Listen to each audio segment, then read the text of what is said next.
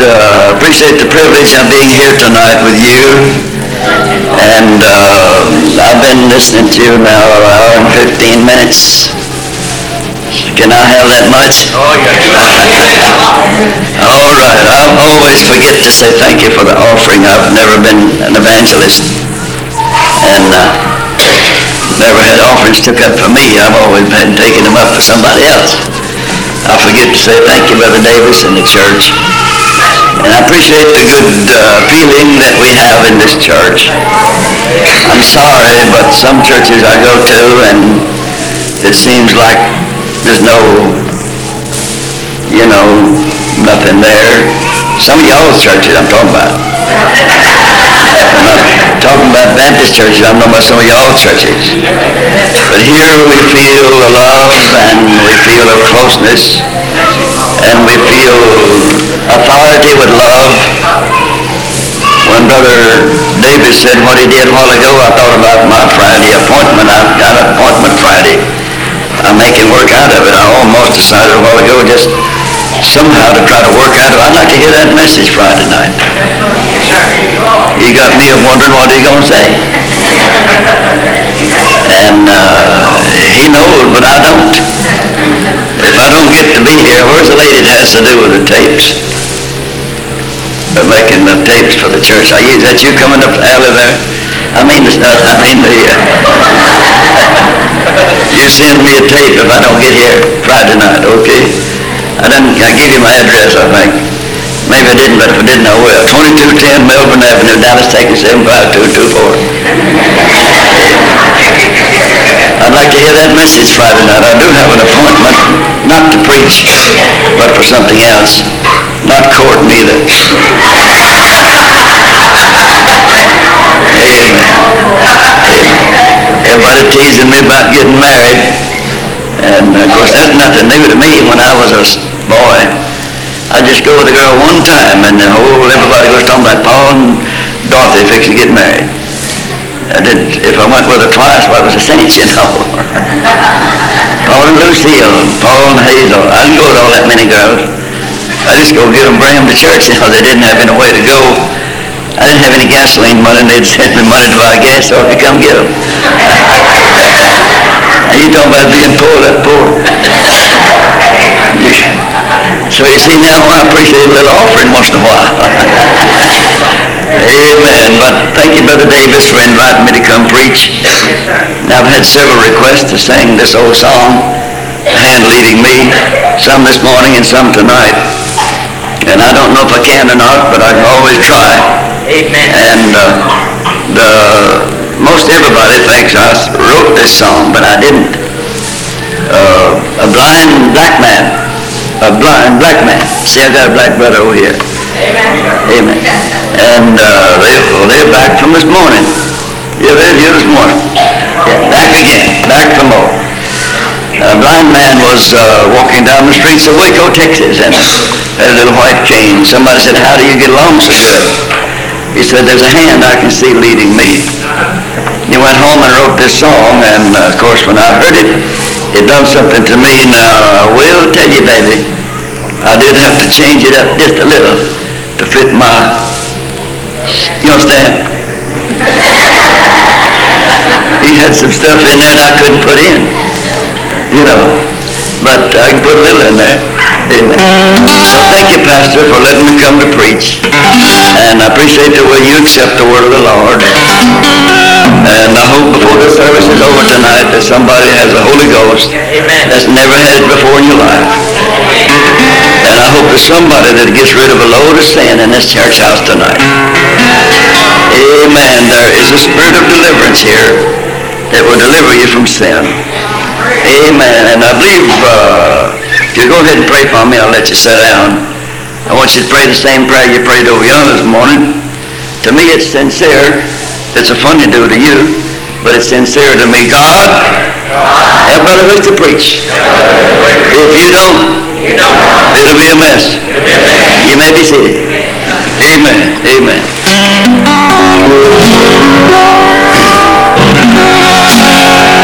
Now, nobody's heard me play this guitar tonight but the Lord. Y'all hadn't heard my guitar. Keep everything quiet just a minute. Y'all all hear that? You know why I play the guitar? I play it for the glory of God, and it don't really make a lot of difference whether you hear it or not. And if I, I thought it took noise for you to, for the Lord to hear it, I'd have brought my amplifier. I got a little old amplifier, it's got 130 watts. That thing will blow the lid off. But the piano player remembers me telling him, and the organist remembers me telling her, that if your music don't go through your heart, the Lord will never hear the organist. Remember that, baby? It's our baby, call her baby, and she is our baby, and she. Yes, okay. And I was just thinking a while ago about Brother Davis and his family, how they work together for God. Yes, sir. That's great. I have two children, and one of mine is not in church. And I, I, I couldn't stand it. I couldn't live with it. It was killing me. And I prayed until the Lord held his hand out like this. Just like this. Let me saw my let me see my baby in his hands. And he spoke these words to me at the proper time. I'll close my hands and your, your baby will be saved. I don't know just how long it's going to be. I'd like to see it in my day.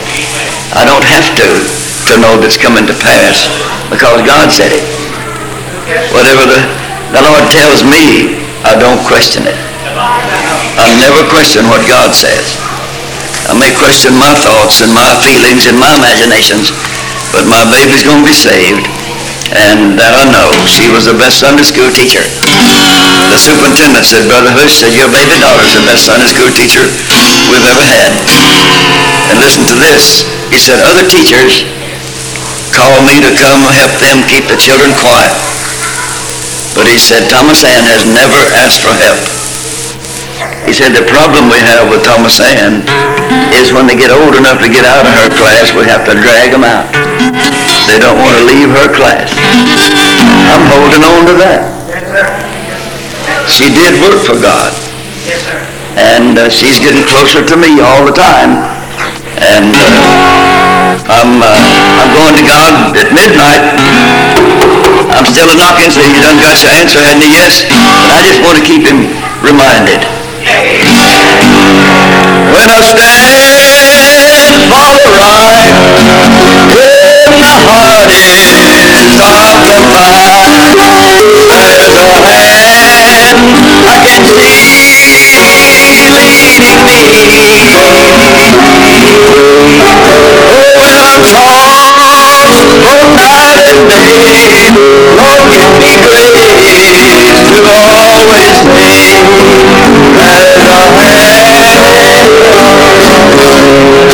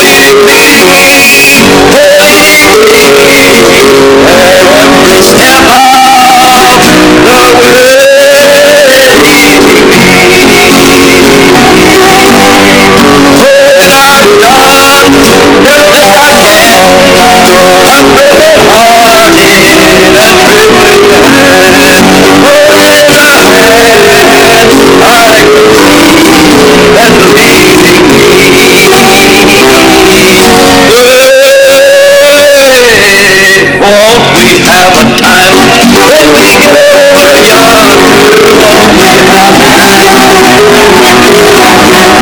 you.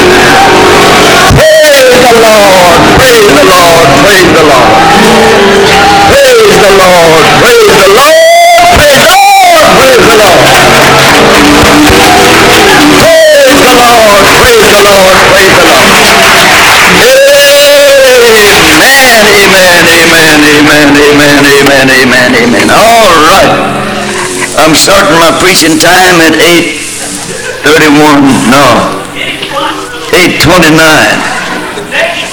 All right.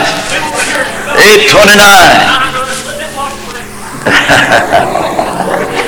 All right, everybody said, praise the Lord. Say, Lord, if you got something to tell me, help me to hear it. Help me to receive it. Help me to do it. I want to be a doer of the word. Don't want to be a hearer only, I want to be a doer. Amen, amen. All right, praise God, praise God. You may be seated.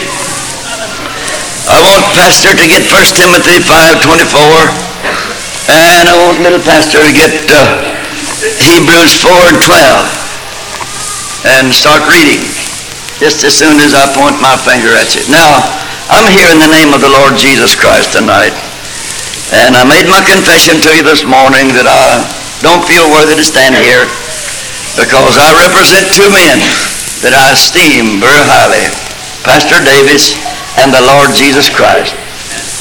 I'd like to hear somebody speak with authority, with love. And if I was a member of this church, I'd be here Friday night. I may be anyhow, if I can get things worked out, I may be here. Amen. So, may God bless you is my prayer. Remember this. Remember this. The Bible said, not everyone that says, Lord, Lord, shall enter in, but he that doeth the will of my Father which is in heaven.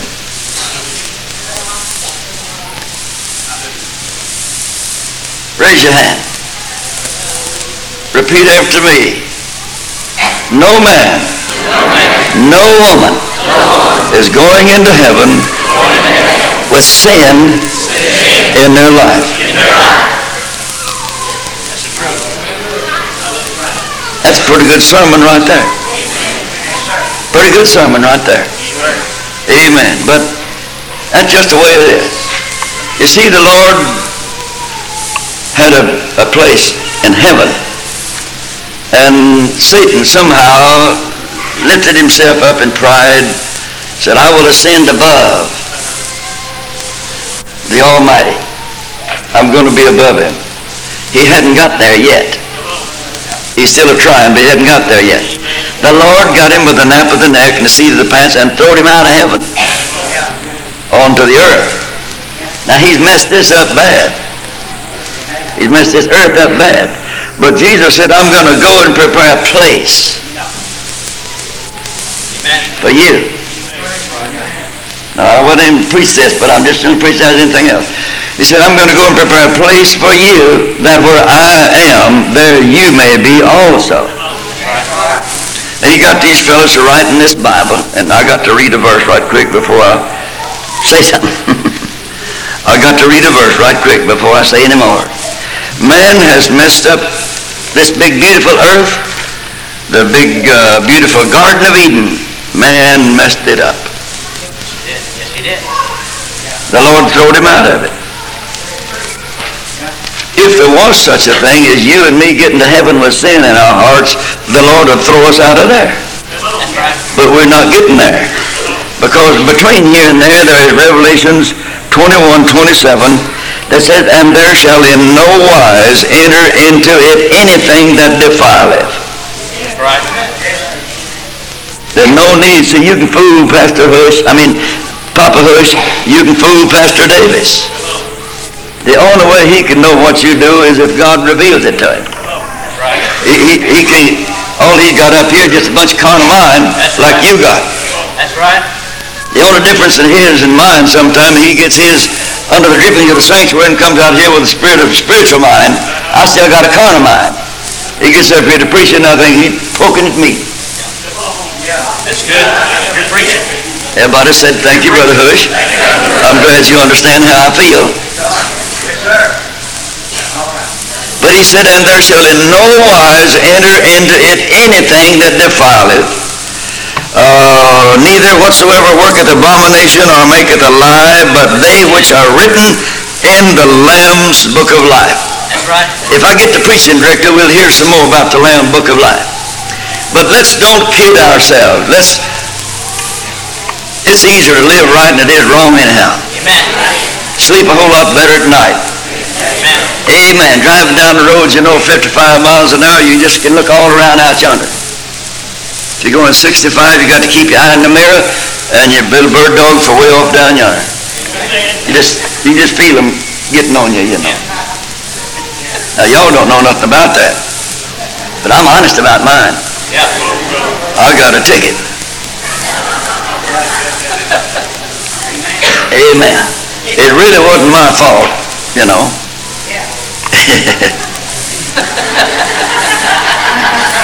them fellas that made them Oldsmobiles, it's their fault. Their fault. See, I, I, I, I learned to ride in a wagon, you know, about four miles an hour, about all I ever used to. Then I got a Model T, you know, and that thing go about 25, or 6 miles an hour. Got a Model A. You know, I laughed at myself a while back, Brother Davis. I, I used to drive from Gladewater over to, to uh, Gilmer, Texas, that Model A Ford, and I'd slow down. I'd be driving 35 miles an hour, slow down, turn them curves. Coming through there two or three years ago in that automobile, turn them curves 60 miles, 60 miles an hour, you know. Now, now the speed limit was 60 then. Don't, don't get upset. That's before they changed it, you know. I come through now, I'm going around them curves 60 miles an hour, and I thought about that old Model A, you know. Now, you slow up, 35 miles slow up to turn them same curves. Well, the difference being it is the car. If I'd still been riding a wagon, I probably wouldn't have got a ticket. But I had that T model, I wouldn't have got a ticket. Had that old Model A, it bad, it wouldn't do 65 wide open downhill. That old Oldsmobile, you know, you can get there singing Amazing Grace. Them beautiful cows out there, ain't they? How sweet the sound. Next thing you know, didn't even know he was back there. All honest people say amen. You got to be honest, go to heaven. that policeman told me to slow down. Amen. Said if I didn't, they're going to be playing the harp up there with David. All right. All right. Now, I got to restart my preaching time. But anyway, everyone wants me to preach a little bit. All right. May God bless you. I'll do the very best I know how and the best I can. I want your attention to, to be on this one verse all the way through this message tonight. 1 John 1 9 said, If we confess our sins, right. he is faithful and just to forgive us our sins and to cleanse us from all unrighteousness. Yes. You may apply that just to the church. You may apply that just to the sinners. I apply that to everybody. Amen. Everybody that sins, everybody that sins got to confess. Or else that sin will follow you to the judgment.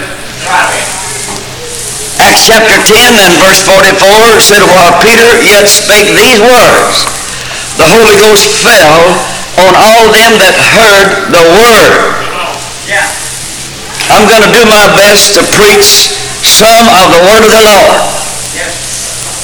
If you hear the word of the Lord in your heart and allow it to uh, operate as it ought to in your heart, if there's anything in your heart that is not right, the Word of God will reveal it to you.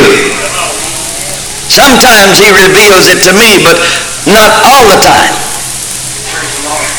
I, I'm a preaching sometimes, and I look over and I see a man, I see a woman, that the Word of God is, is digging and getting in there and, and trying to work out something in them.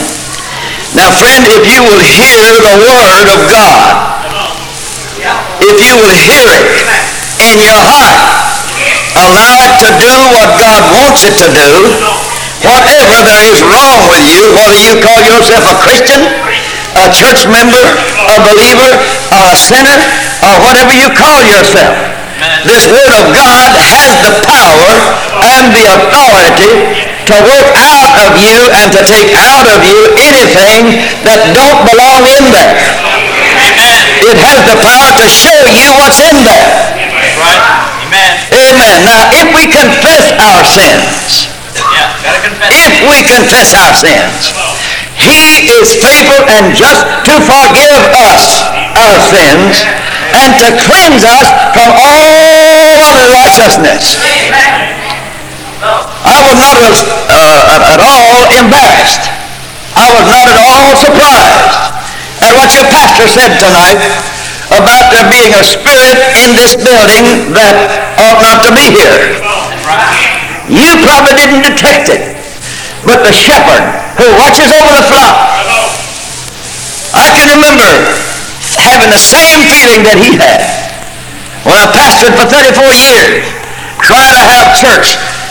That spirit of doing this way and that way, we just stop everything, like he did a while ago. Trying to get broke through that.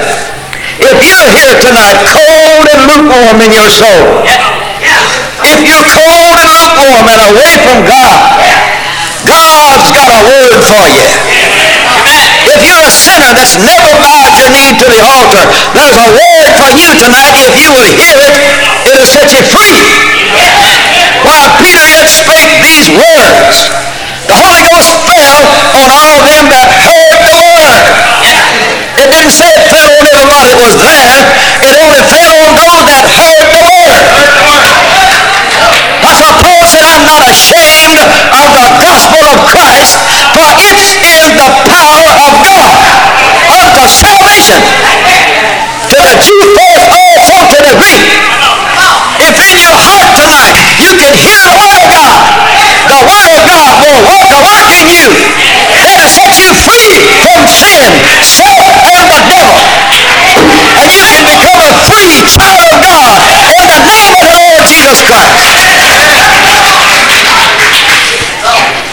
St. John 3.17, it said, For God sent not his Son into the world to condemn the world. That's right. If you're here tonight and got a bunch of sin in your life, God is not here tonight to condemn you. He is here to save you. He's waiting on you at the end. The condemning will be done over there. But he's here tonight Savior. He's here to forgive tonight. There's coming a time when he won't forgive. That's right, Mom. My God and my Father, I want to say something that ought to be said tonight. I'm feeling the Holy Ghost on me to warn somebody to come on and get right with God. And, oh, somebody needs to move closer to God tonight. It won't take 30 minutes to do it. If down deep in your heart, God bless you, my brother, my sister, sinner friend, if down deep in your heart you'll confess your sins to God Almighty, you don't have to open your mouth where anybody can hear what you said. You can talk to God from in your heart. If you say, God, I'm sorry for my sins. I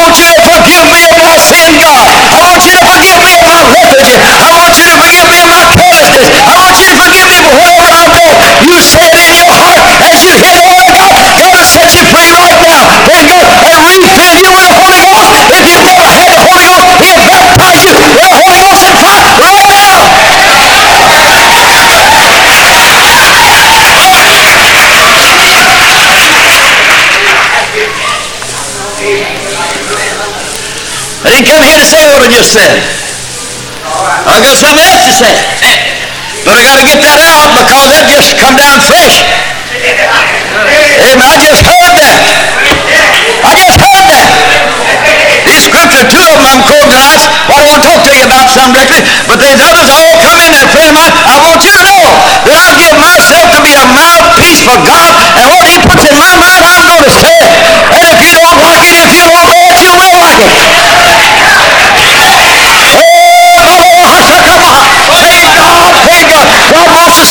somebody tonight. God, I thank you for prodigal soul tonight. Oh, somebody's coming down here. Boy, you bother me over there. And you know what Paul said? Well, right in the book of Revelation, it said, My child, you are lukewarm.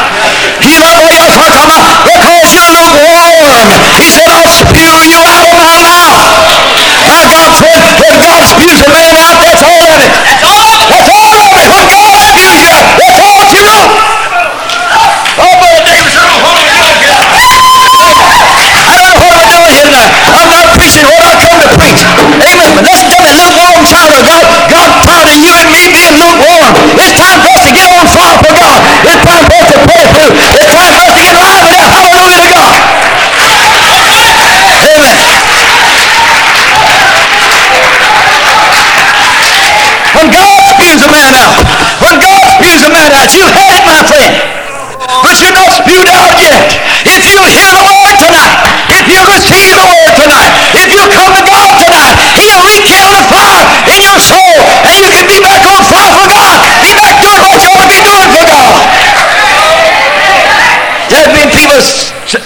on the sideline that haven't been doing nothing for God. God talking to you right now. I don't know who you are where you are, but there's somebody in this house tonight that's got their light under a bushel. Somebody in this building right tonight that's got their light under a bushel. They're not letting their light shine. They're not using their talents for God. Friend of mine, God can take your talent away from you and give it to somebody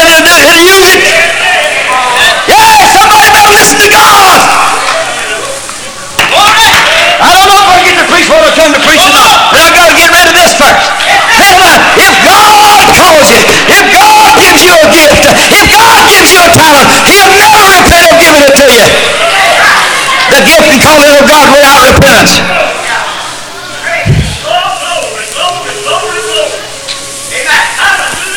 I'm here, Lord. I'll say anything you want me to say. I'll say anything God wants me to say tonight. But I got a feeling back over this way somewhere over here. That there's somebody, somebody that's got a talent, talent, something you can do for God. You're not doing it. All To do, reach right in there and grab that little heart of yours and say, you just hold it for about three minutes and it's all over. Buried my wife August the 8th. I've been to 13 funerals since then. Since August 8th, I've been to 13 funerals. Preached some of them and had part in the rest of them. Some of them I just, my neighbor lived across the street over there. I went on to talk to him. Ennis, I'd like to talk to you about your soul. I'd like to help you get ready to meet the Lord. I haven't got time. He said, now preacher, I love you. He said, you've been a mighty good neighbor. He said, since you've been over there, he said, that looks like a, uh, he said, uh, that house, he said, that looks like a different place over there. Done. He said, that looks like a different place over there. Why, he said, you got the British yard in the community. And he said, you got it all cleaned up around there. And he said, you're all time out here with a smile. He said, I'm glad to have you over there, but don't talk to me about religion. I said, Mr. Ennis, one of these days you'll be walking down this street and you'll quit walking. And we'll carry you to the graveyard and bury you. He said, you hear what I said? If you want to talk to me, forget religion. Went to his funeral a few days ago. Younger man than me. Younger man than me. Good neighbor. Oh, but don't talk to me about religion. And there's somebody in this house tonight telling me right now, you shut up talking to me. I may shut up pretty soon. I may shut up pretty soon. God may come down and change my mind altogether. But there's somebody right now that's got a talent. You got a life. You got something you can do for God and you're not doing it. And Almighty God's telling you tonight, come on back home. Come on, get on that firing line. Come on, baby, I need you. Come on back. The world's got all they need out there. I want you to come on back to me. I'd like to try to preach while I come out here to preach. Amen, but I got to do this first. Got to do this first. I'm sure I wish somebody bring me about a half glass of water. Amen. All right, that, that's fine. I appreciate it. Amen. Now then, uh, brother, are you ready to read, Pastor? Yes, whatever you want. You can give us First Timothy 5, 24 and 25, and maybe get us uh, Hebrews 4, 11 and, uh, and, and uh, 4, 12, and read till I stop you. Read through verse 16. Everybody raise your hand and say, God, I'm listening. God, I'm going to fire up a little bit. God, I'm not going to mess around. I'm going to get right. Amen. I'm not going to keep nothing covered up. I'm, I'm going to get it all out in the open. I'm not telling you you got to open everything up before all of us. We'll, we'll, we'll get to that directly if I can. Thank you, baby. All right, brother. Would you read, Pastor?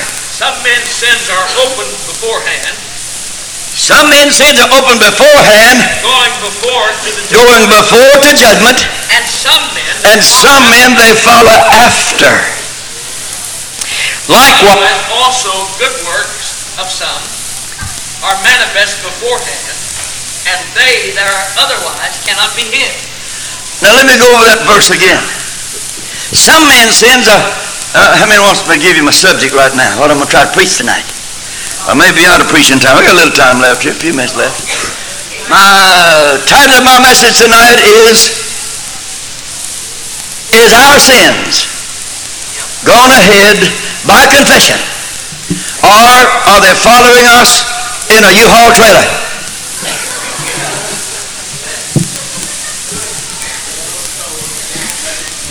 Where's your sin tonight? Get to the mic. Have they gone on to the judgment? Are they coming behind you in a U-Haul trailer? Yep. Where are your sins tonight? Yep. That's good. Some men's sins are open beforehand. That don't mean that you got to get up over there and tell the whole church, I stole a donut the other day. That don't, that don't mean you don't have to tell us nothing. The only thing you have to confess to us is what we caught you doing. If we catch you at it, then you got to ask us to forgive you. But otherwise, you can just keep it between you and God. If you stole five dollars out of your wife purse and she never did catch you it, you don't have to confess that. You know, but she don't know it. That's right. Got one agree with me over here. Amen. But you see, you got to tell God. I heard what you said out there. You said, well, God's got that all-seeing eye, and He watches everything I do, and He knows everything. Why do I have to confess it to Him? I'll get to that when He reads His next scripture. I'll answer that question. But we got to get over in Hebrew just a little bit, and I got to hurry up here now. My, my preaching time's has got away from me too fast here tonight. But I believe I've obeyed God up to now. Amen. I believe there's somebody here tonight that knows you need to get something squared away with God before you leave this house tonight. Amen. Now, you may have to ask your wife to forgive you. You may have to ask your husband to forgive you. That's not so bad. No. Everybody just look around at your wife and say, hon, I'm sorry. I told you, Brother Conkle, I told you to tell your wife, I'm sorry, honey. He didn't understand me good. Even the hardest word, in the, one of the hardest things in the world to do is to say, I'm sorry. That's the truth. You ought to practice saying, I'm sorry, I'm sorry, I'm sorry, I'm sorry. That's right. Let me tell you something about saying I'm sorry. You're Somebody comes to me sometime, Pastor, and they say, you done me wrong. I don't have no idea what it is, nothing. I say, well, I'm sorry. Will you forgive me? Yeah, I'll forgive you. It's all fixed. It's all fixed. If I start trying to justify myself, justify myself, I got an argument on my hand. That's right. I've been married too, you see. That uh, poor little old woman say, you, you, you, you, you, done me wrong there, Daddy. I said, well, well Mother, uh, I'm sorry. Will you forgive me? She don't have to explain to me what it is. If she thinks it's wrong, I'll never be explained to her that it wasn't. Never get it through her hull that I didn't do her wrong and she thinks I've done her wrong. And if somebody thinks you have done them wrong, you're wrong in their sight. Go trying to justify yourself, you know, you got a fuss on your hands. Who wants to fuss? That's right. Amen. The Lord God Almighty is going to let that conviction going to come over here in a few minutes. There's going to be some conviction come over this house strong like it was a while ago. How many felt conviction a while ago? Amen. How many felt your heart down in here saying, I'm sorry, Lord? I'm sorry, Lord. Come on, did you? Okay, you better learn to say, I'm sorry. Amen. Pastor Davis, I can be riding down the road in my car 55 miles an hour close by near too, and the Holy Ghost fill up my car. That's right. You know what I'm doing? Oh, if I'm over here in this lane over here, all I want is just time enough to get over here. I'm going to get over here at the side of the road. I'm going to stop my car. I'm going to drop my head on my steering wheel. And I'm going to say, Master Jesus, what are you here for? What do you want to tell me? Friend, I'm not going to drive along and look at cows and birds and think, when my God comes into my presence, when he comes to where I am, I'm bowing my head before him. And God, I want him to know that I respect him. I want him to know that I honor him. I want him to know that if he got something he wants me to do, all he's got to do is whisper in my ear. Hey, hey, hey, hey. I want him to know that I'm ready to repent of anything, anything. He don't have to explain it to me. He just said, you ought not have done what you done. That's good enough for me. I'm sorry, Lord, will you forgive me? And when I confess my sin, he's faithful and just to forgive my sin and to cleanse me from all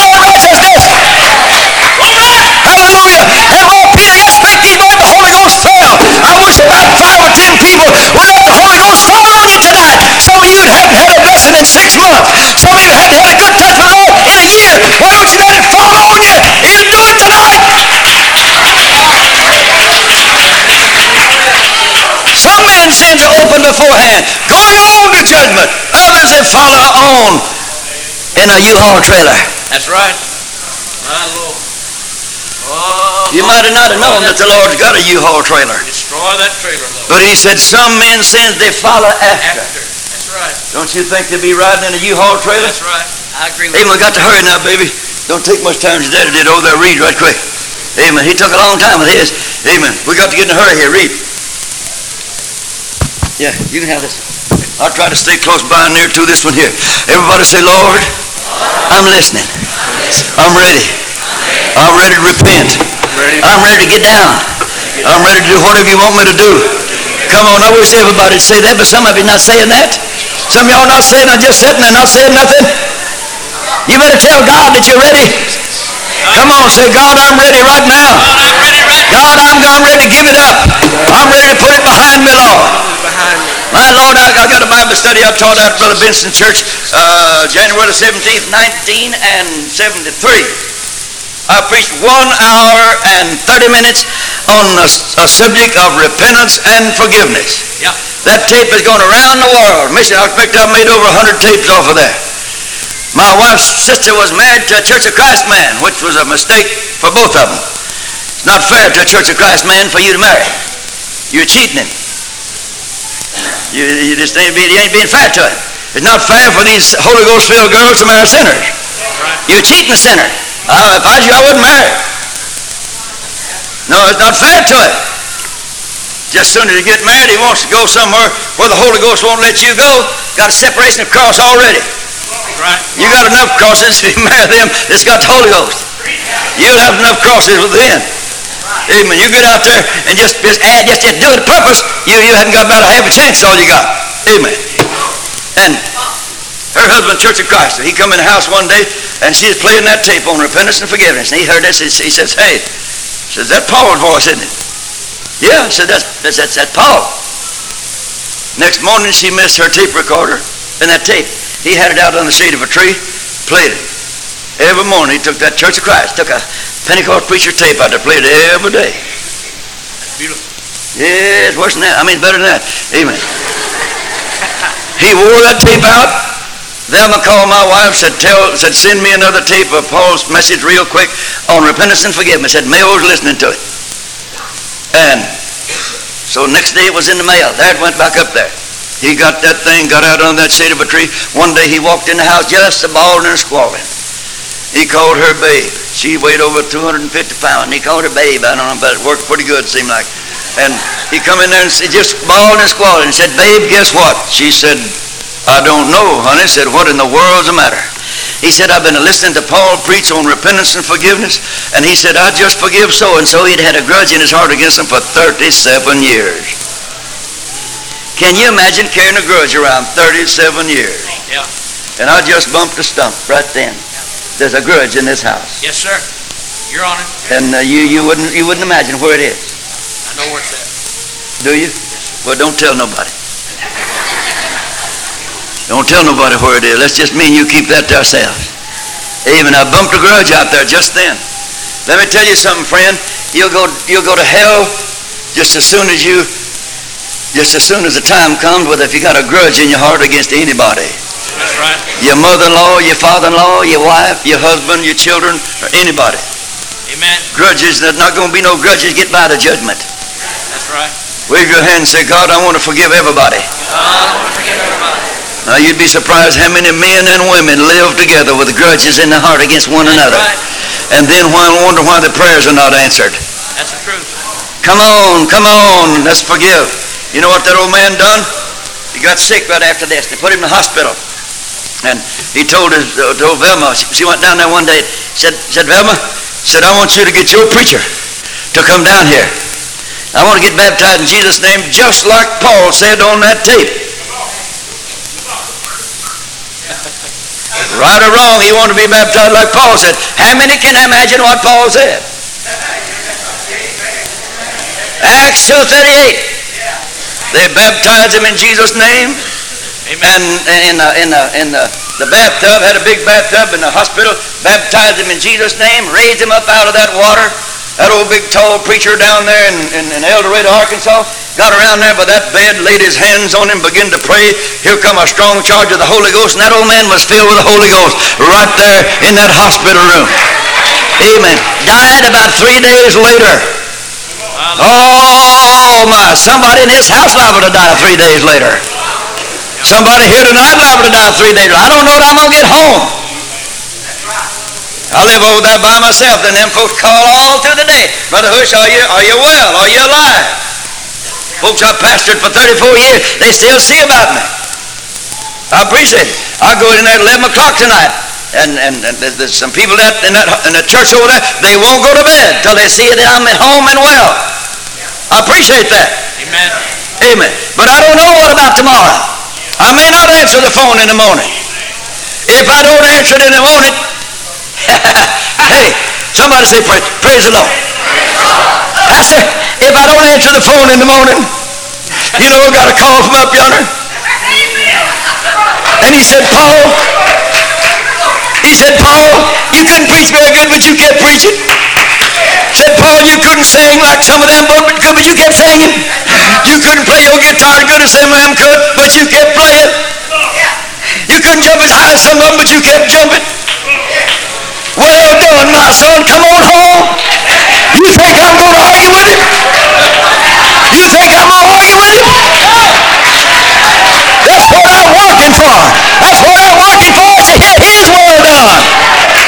I appreciate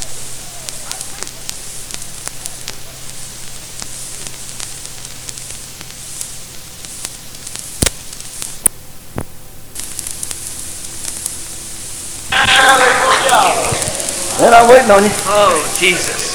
Everybody say, Praise the Lord. Where's your sin? Gone on ahead or trucking along behind you in a U-Haul trailer? Where's your sins right now? Amen. Imagine somebody walking up there to judgment. The Lord said, What is that back there behind you? What's in that U-Haul back there? Glory. Oh, look, there's a few beer cans. Got a few beer, beer cans back there. What else you got? Got my TV back there. Thought I might use it up here, you know. You're on it. Preach it.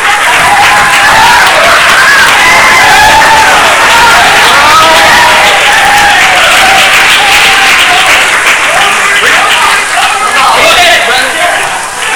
Man, I'm against all that filth. You know, the, the Lord sure did slip that in easy, didn't he? Yeah. Amen.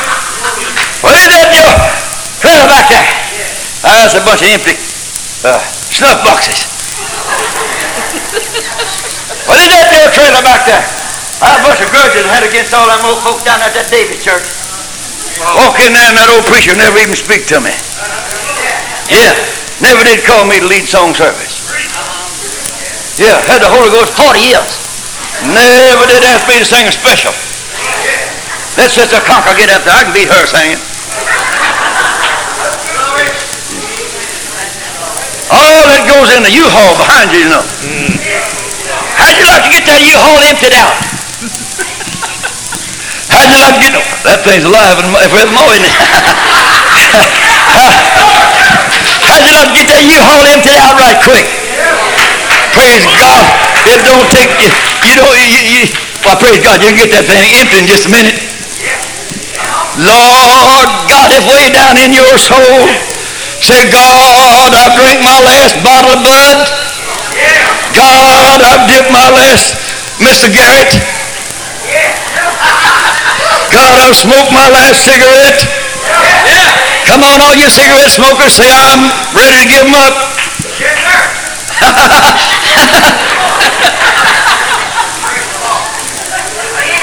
Yeah. Praise God.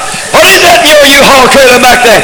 Oh, that's some old magazines that I love to read so well. That's good. Come on.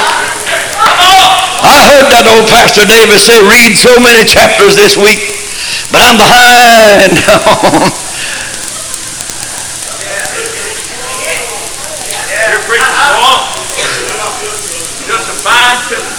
Is that, that's what you're want to fine tuning? Amen.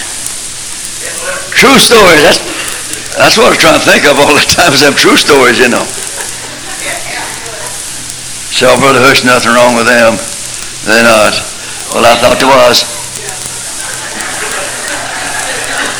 Nothing wrong with dipping snuff? There's not? I thought it was. Nothing wrong with looking at TV? It's not? I thought it was.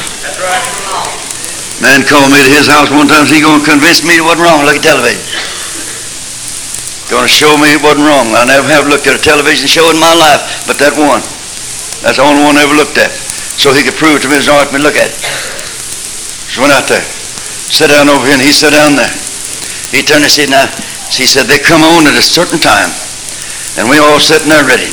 Poof, turned that thing on, and he turned it on a minute too early.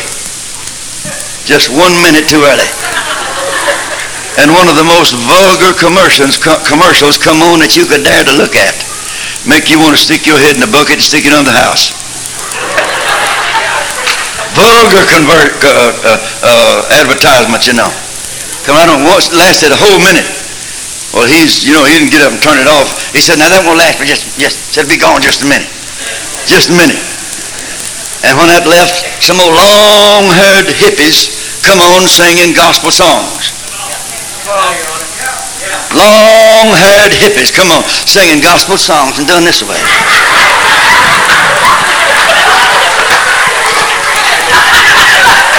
That's right. I'm not going to ask how many's ever seen that because I don't want you to act like you hadn't.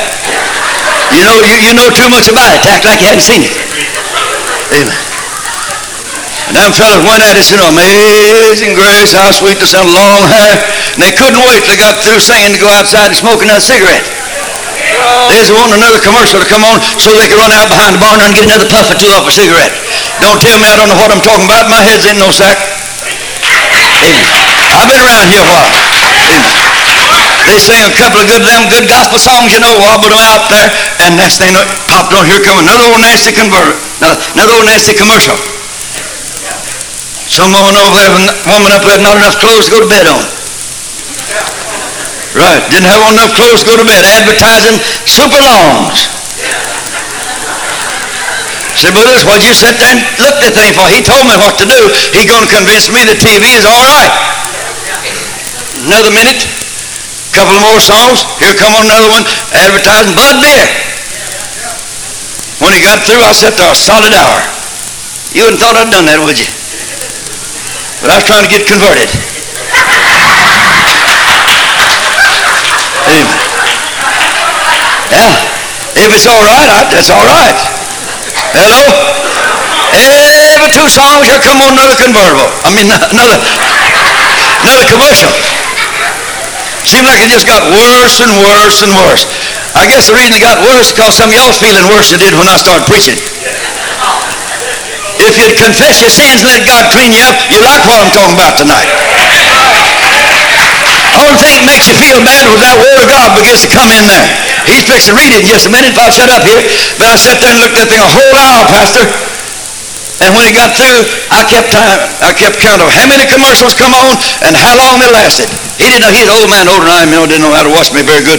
And every, every commercial come on, I took time on it, wrote it down. When he got through with that one hour, there had been ten ungodly, nasty, bad con- uh, commercials come on there. Now he said, what's wrong with that, Reverend? what's wrong with that, Reverend? I said, brother, you know what I've seen? He said, no. I said, in the last hour, I've said I've seen 10 minutes of as vulgar, nasty, bad commercials, probably more than I'd seen all the rest of my life on television. 10 minutes. Oh, he said, I give up on you. I said, well, I'll do you too. I'm going home. That's what I told him. He said, what are you going home so quick for? I said, you've heard me teach against television. You've heard me teach on the sins of it, what all's wrong with it. And I said, you can sit there and look at that thing for a solid hour. I said, when you look at that uh, six hours, you've seen one hour of nasty, ungodly commercials. I said, is that right or wrong? Well, he said, I wasn't paying no attention to that. I said, I was. I said, you seen them, didn't you? He said, yes. And I said, what you see has more effect on you than what you hear. Hello? Hello? Now, I didn't come out here to do this. But I'm knocked three or four ears down already. I done seen three or four ears coming down. I just like about six, have them all down. Amen. If I had another hour, I'd get them other six down. God bless you, children. We love you. I love you. But let me tell you this. If it's sponsored by the world, if it's put on by the world, if the world's a paying for it, it's worldly. It's not conducive to holiness. And the Bible said, be not deceived, evil communications corrupt good manners.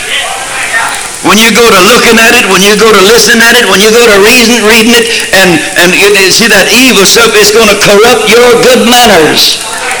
And your manners are not too good at the best. The Bible said, come out from among the world. Be ye separate, saith the Lord. Touch not the unclean thing. I'll receive you. You'll be my sons and daughters, and I'll be your God. He said, I will dwell in them and I will walk in them. If you want to know what's making this old man jump while ago, the Lord is walking around down in there.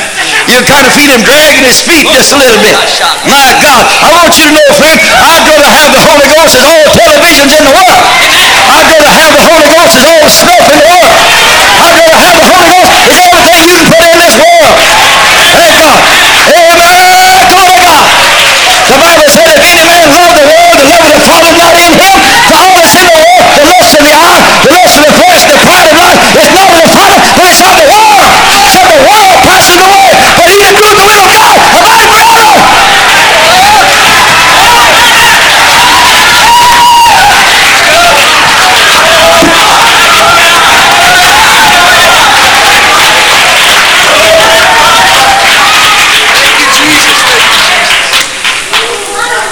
Praise God, praise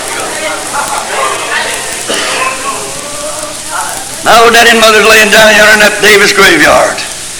Papa died at 57. My mother died at 60. But you know where them two old people are tonight? They're right here by my side, saying, Son, I'm proud of you. Preach it, boy. Say, Brother Hush, you kidding me? No, they're here.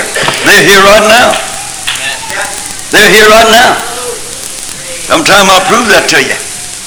You know what happens when somebody dies? The body goes back to dirt. The soul goes in the ground. This may cross the pastor up. If it does, I'll straighten him out later. Uh, the soul goes in the body, in the ground with the body, to come to make a new body, to, to be- become a seed, to bring a new body out at the resurrection. The spirit goes back to God and is God. The same as this dirt goes back to dirt and is dirt, the spirit goes back to God and is God. So as God, mom and, mom and papa is right here with me right now saying, son, I'm proud of you. Preach holiness. Amen. Follow peace with all men and holiness.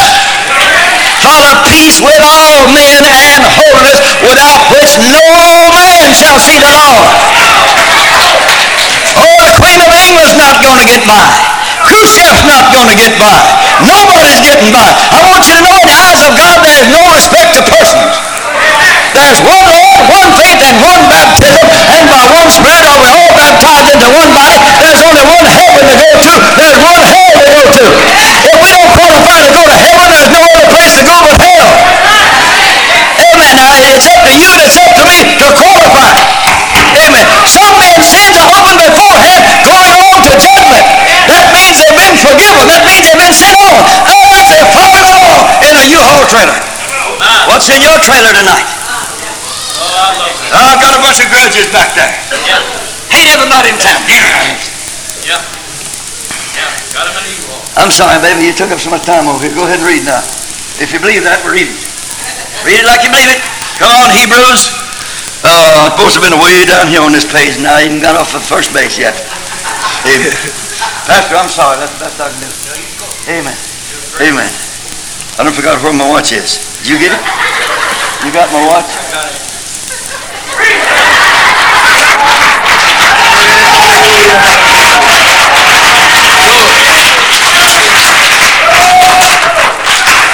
Read, baby. Get ready tonight. For the word of God is quick and powerful, Hello there. And Well, the word of God is quick. That means it's, it's alive. It's living. It's powerful. And sharper than any two-edged sword, Sharper than any two-edged sword. piercing even, dividing asunder the soul, even dividing asunder, dividing asunder soul and spirit, and the joints and the marrow, joints and marrow, and even as a discerner of the thoughts. And is a discerner of the thoughts and intents of the heart.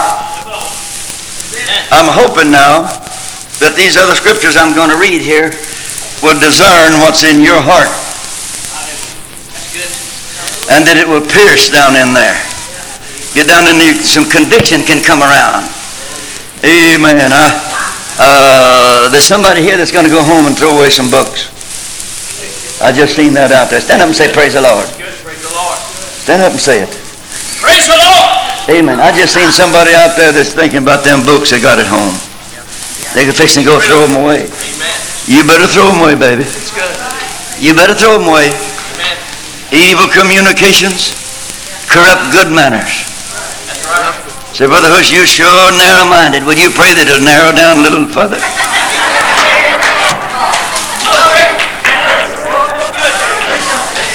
You know what the Bible said? It said, straight is the gate, narrow is the way that leads to life, and few there be which go in thereat. Will you pray that my mind narrows down a little more? Oh, I want to be the narrow-mindedest man in the world. Say, oh, Brother Hush, you can get too narrow-minded. I don't know if you can get too narrow-minded or not.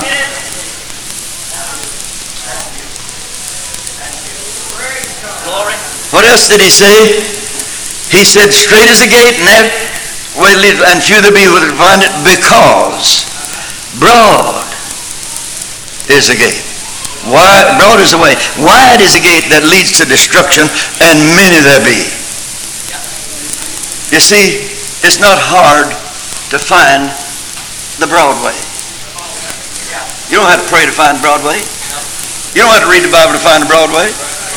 You can read all kind of magazines and all kind of junk. You can look at everything you want to look at, and, and you can put the radio on, you know, where nobody can't hear nothing's going on but you, and you listen to Bob bop, and they think you're listening to, to uh, uh, religious music, you know, some kind on the radio, and you're sitting there, you know, all that Bob bop stuff bopping off down in your heart, you know, and all that stuff. See like that? You know what I mean? Amen. Narrow is the way. Wave your hand. Say, listen, folks. The way to heaven is narrow. And the people that wobble around going to fall off of it. That's, I don't know what I'm doing here tonight. My God, I don't know what I'm doing here tonight. Hey, but I preach this everywhere I go. Y'all sticking them arrows up out there, just keep taking pot shots at them. Amen. If you let them lead them down a while, I get off of them. Amen. If you make, if you make up your mind, I'm going to go home and throw them books away, I get off of them right now. Amen. Everybody say, go ahead, Brother Hush. I'm going to throw it away. Like you got. Amen. Never had. I don't believe you're going to catch it. Amen. I don't believe you're going to catch him looking at no books he ought not to look at. You know why you're not going to catch him in? Two or three reasons he don't look at it. For One thing, he wouldn't spend his money for it in the first place. Next place is he don't want it to get him sidetracked. Next reason is he don't think he can hide under that book when the Lord comes. Amen. He wants to hide under the blood. All right. Uh, you didn't finish, baby. Amen. He's in a hurry to get through over there. He's nervous like I am. Amen. Read some more. Amen. neither is there any creature Now here's what I want you to get, children. Everybody listen real close to the Word of God. Neither is there any creature that is not manifested in that is not manifest in His sight. How come, baby? Read. But all things are naked Listen to this closer now. All things are naked and opened unto and the eyes open unto the eyes of him of Him whom we have to do. whom we have to do. I heard somebody say, I'm not going to have nothing to do with Him. Don't kid yourself. Don't kid yourself. You don't have to have nothing to do with Him tonight. But when you get to the end of this journey, you're going to have something to do with Him. Because it's appointed unto men once to die, and after that, the judgment. Hello? You say, well, uh, I got everything pretty well covered up. Adam had the whole thing covered up. He had him and Eve both covered up. Adam and Eve, you know, they had uh, they covered up with their aprons, and beside that, they hid among the trees. Oh, but that word of God that's quick and powerful, sharper than a two-edged sword.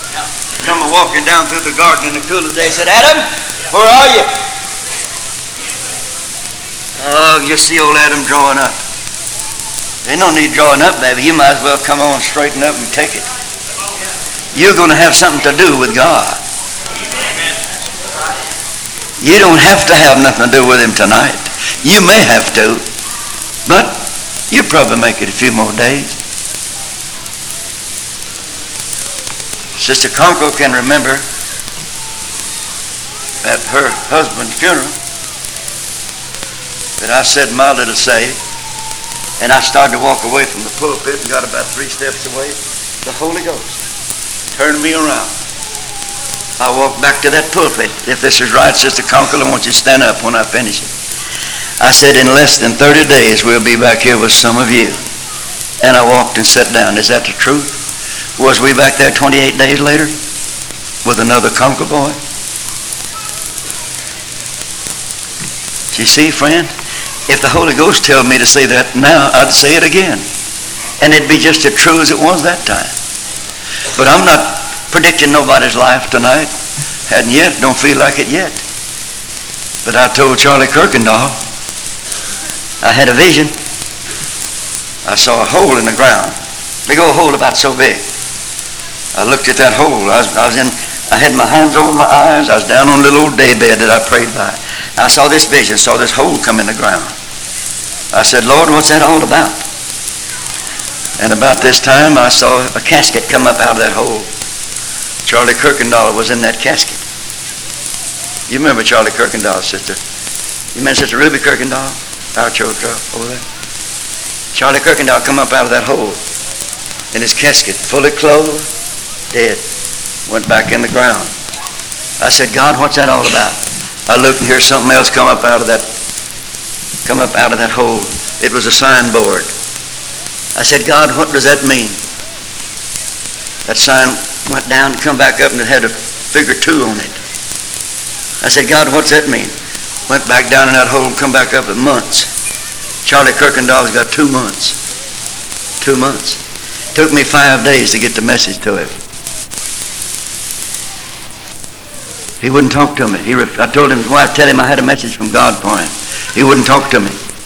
He made a joke out of everything. Talk about living for God. He makes something funny to do out of it. Good man. He loved me and all that, and I appreciated that. He, he fell one time and bursted his kneecap in so many, so many parts the doctors wouldn't even try to set it. They said, we'll just put a cast around it and you'll have a stiff leg the rest of your life. Next day he said, Ruby, call Brother Hush. I went over and prayed for that man. The Lord put them bones back together.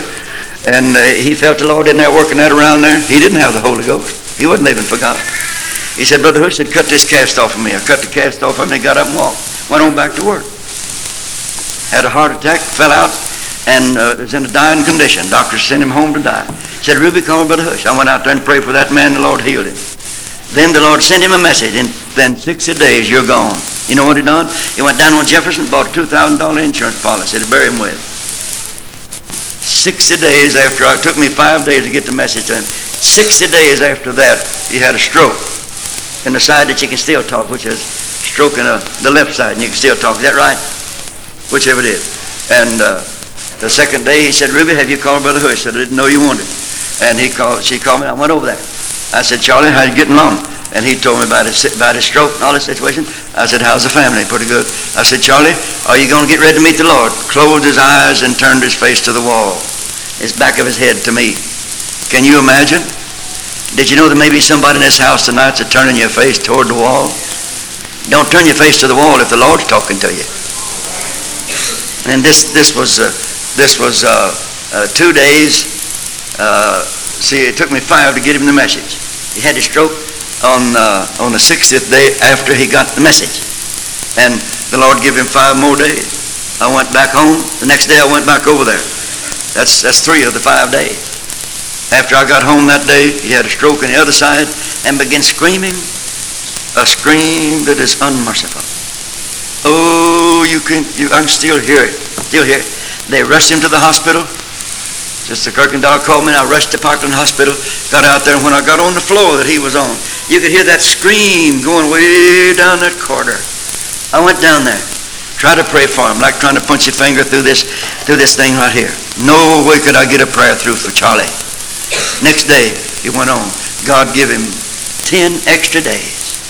10 extra days. You see, God will always do a little extra to try to save a soul because it's not His will that any should perish, but that all should come to repentance. Amen. Amen. Amen. Now, uh, you see, everything's naked and open. You can have it covered up from me. I can have it covered up from you, but it's all naked before the Lord.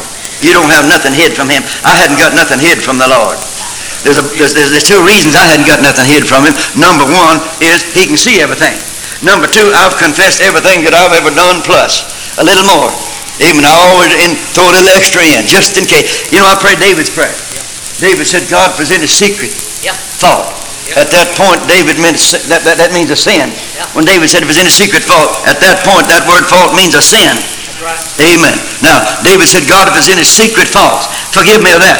I pray that prayer all the time. Friend of mine, I want you to know you're looking at somebody that wants to make it in. I don't want to go up there with no U-Haul after me. If we confess our sin, if we confess our sins, Yes. Give me Proverbs 28 and 13, Pastor, and be ready to read. Get me Isaiah uh, 55 and 6 and 7, baby, and be ready to read. If we confess our sins, He's faithful and just to forgive us and to cleanse us. How many know what the cleansing blood feels like? Oh, now, I don't know what time it is here. They done, done stole my watch, but I'm, I'm going to come to a close here in just a few minutes. Read, Pastor, when you find it. He that covereth his sin, Oh, Pastor, are you, are you, uh, do you really believe that? yes, sir, I believe. it. Read it like you believe it. He that covereth his sin shall not prosper. Oh, are you listening to Brother Hush tonight? He that covereth his sins shall not prosper. But whosoever confesseth But whosoever confesseth and forsaketh and them forsaketh them shall have shall have mercy. Sinner friend, if you are here tonight, if you've cussed and fought and lied and stealed and been a whoremonger and a liar and a thief and drank a truckload of beer, if you've done everything in the book, if you'll confess that to God, if you'll ask God to forgive you, amen, He's faithful and just to forgive us. Whoso covereth his sin shall not prosper. What is a covered sin? It's not something that you've got hid from the pastor. A covered sin is not something you got hid from the pastor's wife. It's not something that you've got hid from the evangelist. A covered sin is a sin that you have committed and did not confess it or admit it to God and ask for forgiveness. You see, it- it's got to be that because there's no way in the world I could ask everybody in the world to forgive me. That's right. But that God in heaven sees everything I do, hears everything I say. Oh, oh my God, friend, whatever I'm going to do, I do it with the knowledge of the fact that my God is looking at me. Oh, I don't want, I don't try to hide nothing from God. I don't have no fig leaf apron. I don't want to get behind no tree from God. Someday I'm going to have something to do with him, so I'm going to have something to do with him today, and I'm going to confess my sins. I'm going to uncover my sin to God. And I'm going to have mercy. Read, brother. Seek ye the Lord while he may be found. Brother Davis, do you mean to read that and act like you believe there might be a time when I would seek the Lord and couldn't find him? That's right. Is that what you're telling me, baby? Seek ye the Lord, listen, sinner. Listen, lukewarm. I'm fixing to quit here in a few minutes. I'm fixing to come to a conclusion here pretty quick now. Listen real close now. Seek ye the Lord while he may be found. It may be found. Oh, if I had time just to stop here and tell you what's coming to my mind now. I believe I told y'all one time before, but I got to take just another minute. I got to take just another minute. Down in Lufkin, Texas, there was a man invited to our church. And he went over there, he got under conviction, he prayed through to a place of repentance, never did get the Holy Ghost. And he went home, got to thinking about it. What all he going to give up? If he got in that church over there, his wife was in there. He got to thinking about what all he had to give up. He said, it's not worth it. Told his wife, it's not worth it. I'm not going back. Done fine. Had a big farm out there, lots of cows and pigs and chickens, and, and making good money.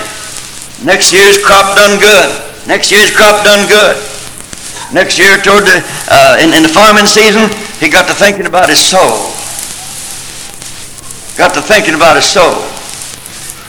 He thought he'd go back to church. Jesus said, No man can come to me except the Spirit or the Father who sent me draw him. That's right. You can't just work this thing anytime you get ready.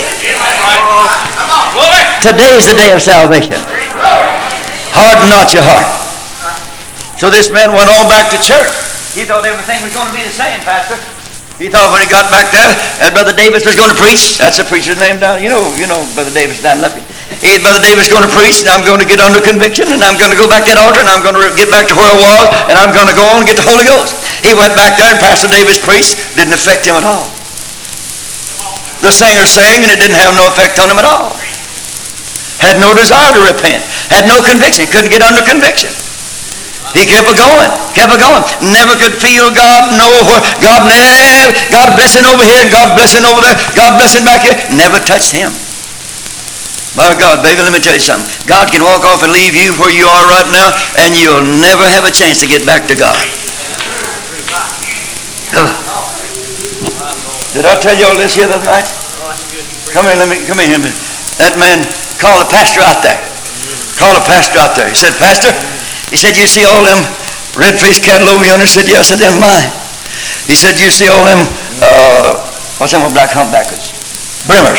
He said, them brimmers over there? He said, them's mine. He said, you see all that 40 acres of corn down there? He said, that's mine. He said, you see that 60 acre patch of cotton over yonder? That's mine.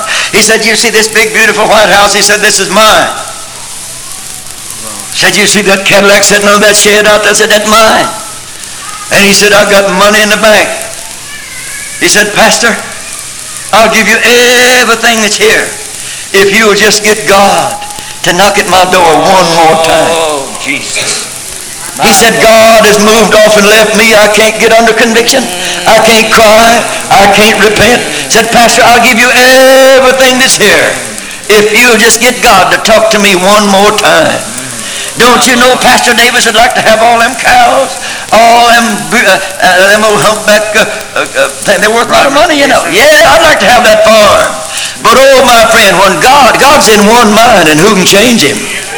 And you know how I feel right now? I feel like God's a talking to somebody in this house tonight. I'm not saying this is your last service. I haven't got, I don't feel strong enough to say that yet. But it could be. Could be. Amen. That man lived a few more years and died, never touching God again. Where do you think his never dying soul's going? Friend of mine, if you can't repent of your sins, the Bible said, except ye repent, ye shall all likewise perish. Seek ye the Lord while he may be found. Call upon him while he is near. Yes. How many will raise your hands and admit that what I've been preaching, God Almighty has come close to where you are? Wave your hand if you admit God has come close to where you are. His word has come to where you are. What did that word do to you? Is there any conviction of your sins? Seek the Lord while he may be found. This altar is open. You can come anytime you want to. Going preach just a little bit more. Read on, brother. Seek ye the Lord while he may be found. Call upon him while he is near. Oh, don't wait till God gets out of a hair distance to start calling on him. In my right hand desk drawer, there's a stack of obituaries. Well, they'd be about that high if they was. I got two stacks in my right hand, big old long desk drawer. There's two stacks of obituaries in there about this thick. Stillborn babies, up to 96 year old people. I got them out a few years ago, and I went through there, and I looked and seen how many I could have hope for, and how they died. Listen to me. Seven out of ten of them died just like that. Car wrecks. One man who preached his funeral, you can see where the bullet went in right here. He took a gun, blowed his brains out, right there, big old hole sticking right here in his head. What's the cause of it? The wages of sin. His sister called me and said, she just picked my name at random out of the telephone directory. Said, how much would you charge? Do you charge for preaching funerals? I said, I don't charge anything. She had called other preachers. Some of them charged $50, some 25 She said, sir, I don't have any money. But said, my brother has killed himself. Said, you can see the hole in his head where he killed himself. Said, can you say anything? Said, I'd like to have him, like to have some kind of a little service. There it is in my files right now. Died. Suicide. See, the Bible said the murder don't have eternal life dwelling in them. See what I mean? Amen. Now, it's appointed unto men once to die after this the judgment. Seek the Lord while he may be found. Call upon him while he is near. Let the wicked forsake his ways, and the unrighteous man his thought, and let him return unto God, for he will have mercy, and he will abundantly pardon. Did I get that verse right, baby? Correct. Even that's the next verse. Let him return to God, he will have mercy, and abundantly pardon. For God sent not his Son in the world to condemn the world, but that the world through him might be saved. I don't know how long I've been trying to preach to you here tonight, but I've done the best I know how to follow the leading leadership of the Holy Ghost. And down below this here, we got another scripture here. Job 14, 1 said, Man is born of woman is a few days full of trouble. He comes forth like a flower and is cut down. He fleeth also as a shadow. fleeth also as a shadow and continueth not. We got another verse in Psalms 90. 10 and 12, it said the days of our years are threescore and ten, and if by reason of strength they go to 80, yet is a struggle and sorrow. You get down to verse 12, everybody raise your hand. Remember this verse. Psalm 9 and 12, so teach us to number our days, that we may apply our hearts to wisdom. Pastor, what is the smartest thing a man can do in this world? Live for God. What is the smartest thing? Oh, tell me what the smartest thing people in this world can do. Live for God. What's the smartest thing in this world anybody can do? Live for God. What's the smartest thing you children can do over here? Wave your hand and say, live for God. Amen. Teach us a number our days. I got an hour Bible study on that one verse. And when I teach it, I use my computer. I got a blackboard up there. My father's name was the first one on top of the list. My father lived to be almost 86 years old. Oh, On that little chart, I can tell you how many days my daddy, how many years my daddy lived, how many months, how many weeks, how many days, how many hours, how many minutes. But it finally come down to that last minute. and I said, Papa, breathe just one more time. Oh, I stayed up with him just about all night long. I made myself a little pump uh, took a little air pump and a piece of a catheter tube and made me a little thing to, to pump that out of his throat that made him gurgle. You know, when, that, that, when you're dying, he started dying at 5 o'clock in the evening. He died until 4.30 the next morning. And when he took his last breath, I said, Papa, just breathe one more time. Just one more time, Papa, just breathe once more. But it was gone. Oh, but can I tell you the rest of the story? The Holy Ghost filled that room. It was like a fellowship meeting, praise God.